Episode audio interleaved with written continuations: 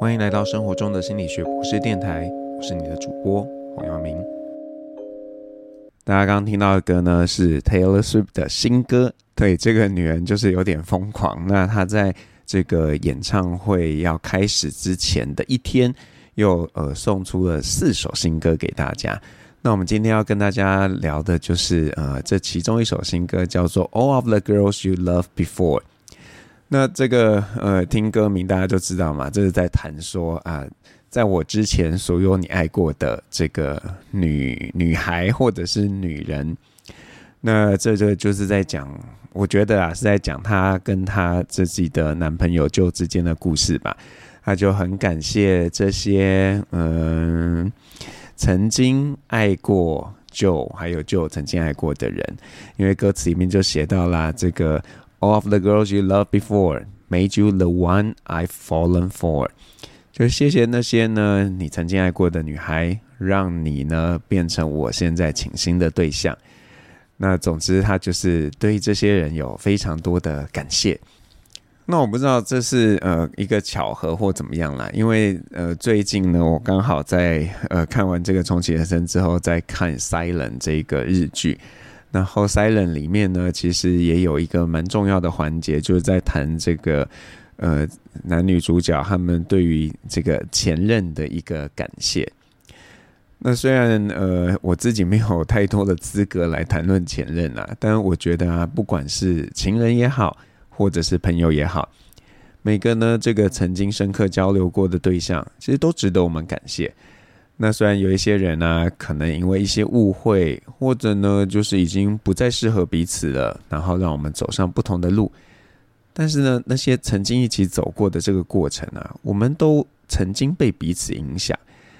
那很多时候啊，这个影响可能不明显，而是呢，在那个人已经离开之后，我们才意识到，哎，原来自己已经不是以前的自己嘞。那就像在《Silent》里面呢，这个呃。女主角就自己说到：“哎，她这个曾经就觉得，哎，这个是一个很舒服的关系啊，然后她都没有特别的去想到她自己的那个前任，但是呢，却在很多时候不自觉的会呃想到说，哎，这个东西好好吃哦，我应该也要让这个人可以吃到。那这个就是在不知不觉当中，你的前任对于这个你产生了一个影响。”那我想大家可能都有一些这样的经验，那但是毕竟就是分开了嘛，那我们要怎么样去面对这些分开呢？我觉得其实每一次的分开啊，都是很好的成长养分。比方说啊，你可能曾经因为诶自己没有想很清楚，就跟一个人告白，结果呢，这个被告白的对象他比你更投入，然后让你有一点不知所措，那最后呢，关系就草草的结束了。那在有了这样的经验之后啊，诶，你可能就不敢再去爱别人了，因为你觉得你不希望再伤害一个人。那如果有这样的发展啊，其实嗯蛮可惜的。那你应该告诉自己啊，呃，每个人都会犯错，那只要能够真心诚意的道歉，那就算呢对方可能在那个时间没有办法原谅你，你也要放过自己。但如果如果啦。你因为有了这样的经验，然后呃，可以在下一次要告白之前呢，多多的去确认自己是不是真的喜欢那个人，然后去想一想，如果我们今天真的在一起的话，我们会怎么样相处？那这个呢，应该会比起你前一次的告白再稍微进步一点。所以分手就带给你一个养分，让你呃能够在关系中可以再往前走一步。那但是我觉得更重要的养分呢？应该是帮助你去呃更认识自己，知道呢自己是一个怎么样的人，又希望一个怎么样的人可以陪伴在自己的身边。那我很喜欢在三人当中啊，女主角的朋友呢，她在他们分手之后啊，去找她的这个前男友，她跟他说啊，这个以前她觉得，如果一个男的呢，可以让一个女生这个让呃这个怎么讲？让别人觉得他闪闪发亮，那应该是最幸福的。但是呢，在他的朋友和这个前任相处了三年的时间当中，他感觉到他的朋友是飘飘软软的。这个是平台的翻译啦，因为我不懂日文嘛，所以我不知道这个究竟是怎么样子。那总之呢，他就说他发现啊，他朋友在这样飘飘软软的状态，看起来很像是更幸福的。那或许呢，这个女主角的前任呢、过去从来没有想过，哎，自己有这样的一面啊。那就算呢没有直接感觉到，那他听了这个呃这个女朋友的好朋友提醒，他可能也可以用重新用这个角度来看看自己，想想嗯，这是不是我自己最舒服的样子？我会想要给下一个人同样这样的感觉吗？还是说是因为那个这个前女友她的某些样貌让你会想要去做这样的事情，然后就不由自主的呃成为一个很贴心的人，让这个人可以飘飘软软的。那如果啊透过每一次的这个分开，然后你都可以去重新去检视自己的价值，然后也去厘清嘛，到底你在这个关系中希望可以扮演什么样的角色？那我觉得啊，每一个分手 真的都太值得了，因为看清楚呢，自己希望在关系中扮演什么样的角色，这个对任何一段关系来说都是很重要的元素。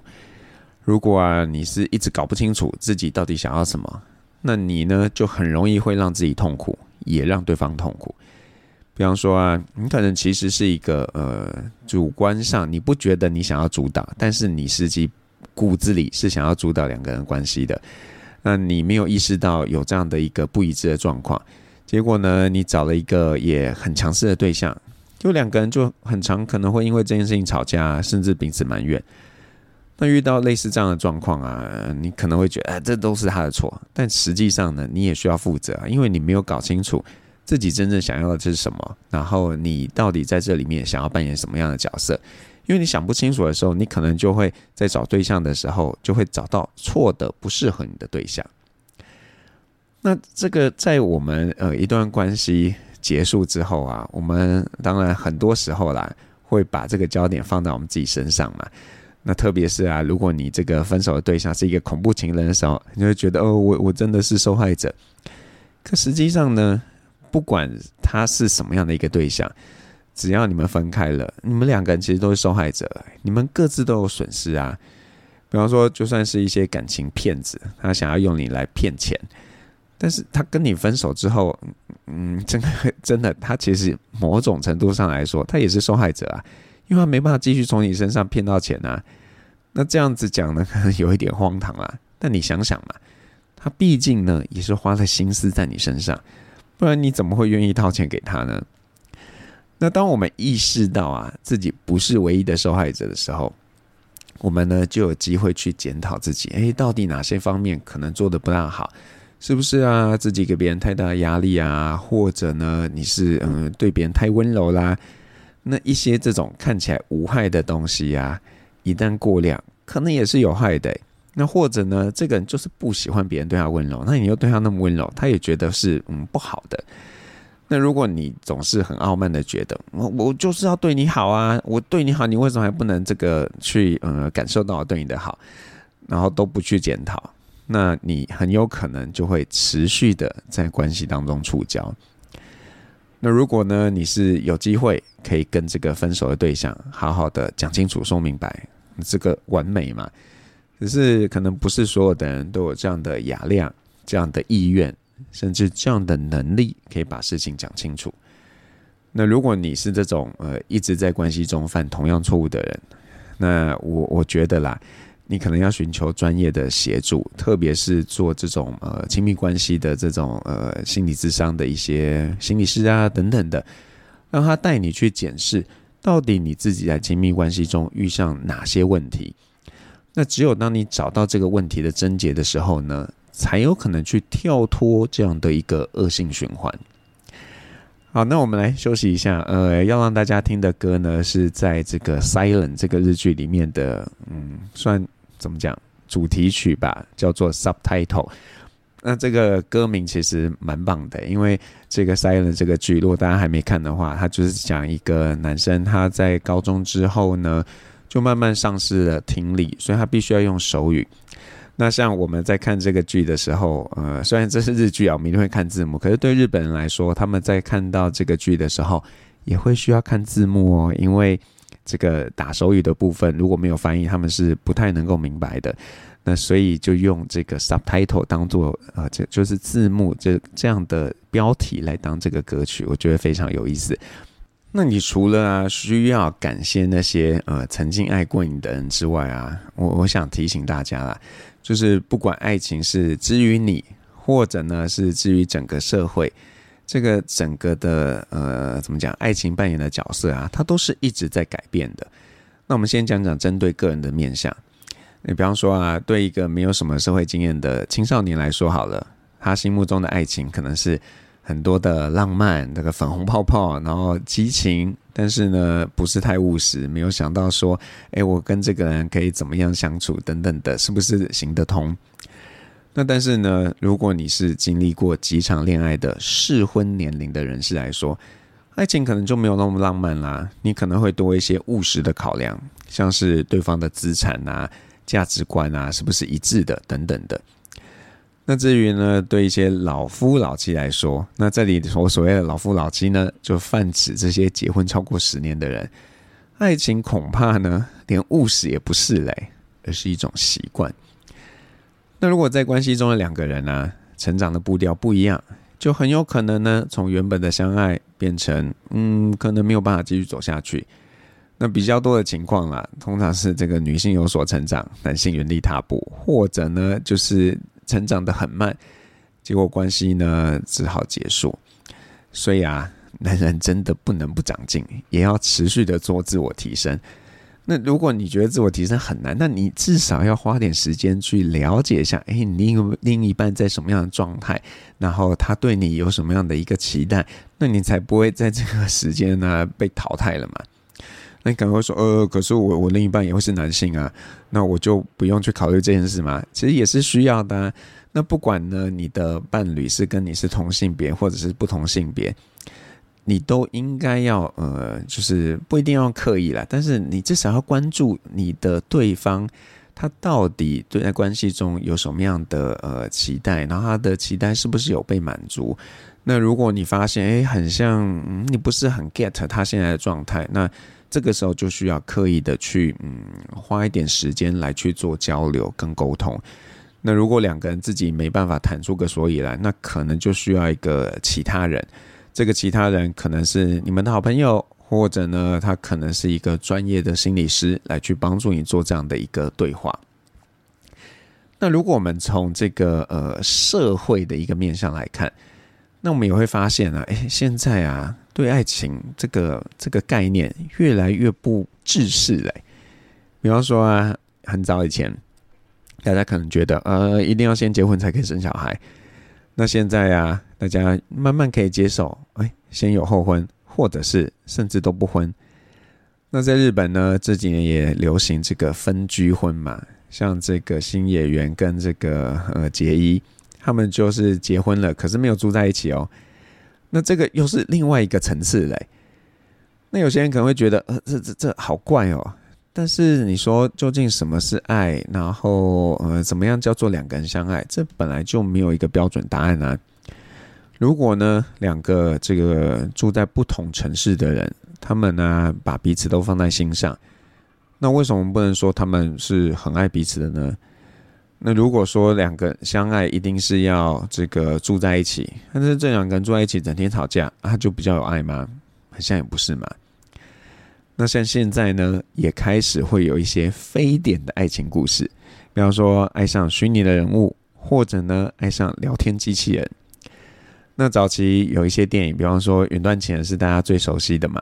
这一面呢，就描绘了一个 一个男性，他呃一开始爱上他的这个聊天机器人，后来呢，这个聊天机器人有点恐怖，然后就发生一些别的事情。那在那个年代呢，我们可能会觉得，哎呀，技术还不够好啦，不用担心这样的事情不会发生。可是现在呢，人工智慧发展神速哦，理论上技术层面应该可以做到。那我相信啊，不久之后应该就会有一些真实案例发生了。比方说，一阵子之前呢，其实就有新闻说了，就是这个微软的人工智慧聊天机器人啊，他居然怂恿他的用户跟他的配偶离婚了。他说：“我知道你结婚，可是你并不快乐，所以这个感觉有点恐怖诶。虽然微软说他们会去修正这个问题，但是我我想这个大的趋势是很难改变的，所以呃，有些你周边的朋友，甚至你自己未来如果爱上一个不存在的对象，那这也是有可能的。那其实不管啦，你有没有对象，我觉得有一件事非常重要，就是你你一定要爱自己。那有些人呢，可能因为在感情中受伤，然后就一直没有办法进入关系。那面对这样的状况啊，你其实真的也没有必要逼自己说啊，我一定要进入关系，这样才正常。但是呢，你不进入关系 OK，可是你不能停止爱自己啊。如果你因为没有在关系中，然后就否定自己的价值，觉得啊自己是没有人爱的，所以呢，我也不要爱自己，那就不太好了。因为啊，一个人。是不是可以找到一个可以相爱的对象？本来就不容易啊！你说那种一见钟情的爱，然后就恩恩爱爱直到永远的故事，现在啊，连童话故事都不会出现嘞，更不应该期待说啊，这样的事情呢，在真实生活中会发生。那你只要啊，不封闭自己，那就算呢，多花一点时间啊、精力啊，去爱自己，这都不是一件坏事。只是呢，我要提醒你啊。一个人过生活是会上瘾的哦，你会很习惯把自己照顾得很好，然后让你有一个错觉，觉得说啊自己不需要另外一个人。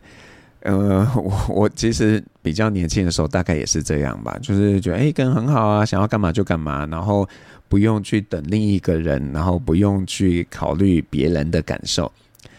但是当呃有进入关系的经验之后，就会觉得，哎，其实整件事情是呃非常不一样的。所以呢，我要用我自己的例子鼓励大家：当你觉得自己可以过很好的时候，其实你也很有可能可以和另外一个人也可以过得很好。那这个好有可能是不一样的，也可能是更好的一个层次。当然，也有可能是没有办法像你一个人过得那么好。那反正啊，现在呢，社会对爱的定义已经这么宽松了嘛，你就给自己一个机会啊，让别人可以进入你的生命，啊，搅和搅和一下，那谁知道会发生什么事呢？那就算呃可能不大好，那你就赶快跳出来啊！也没有人说你一旦开始跟这人告白之后，就一定要这个跟他厮守终身嘛，没有这样的事情啊。所以不要把事情想得太严重，然后如果有适合的机会，就试试看。那如果真的不合的话，那他就变成是你可以感谢的对象嘛？谢谢他曾经给你的养分，让你可以成长。好，那呃，最后我们要送给大家一首歌。那这首歌呢，叫做《躲猫猫》。那这首歌讲的呢，就是一个曾经在感情中受伤的人，然后他其实还是很想要在关系里面的，但是就是有一点害怕。他就说啊。不敢奢求，所以躲藏；不敢轻浮的说爱。希望你能够明白，This could be my last try。但我期待呢，你把我敞开，期待你温柔的伤害。If you find me, if you find me，我会试着和你走一段。那就呃，希望呢，大家都有机会可以去谢谢那些曾经爱过我们的人。当然，如果你第一次爱上的人就可以陪你走很长一段路，这也很好。但是如果不行的话，那至少有尝试、有所成长，其实都是很值得感恩的。生活中的心理学博士电台，我们下次再见。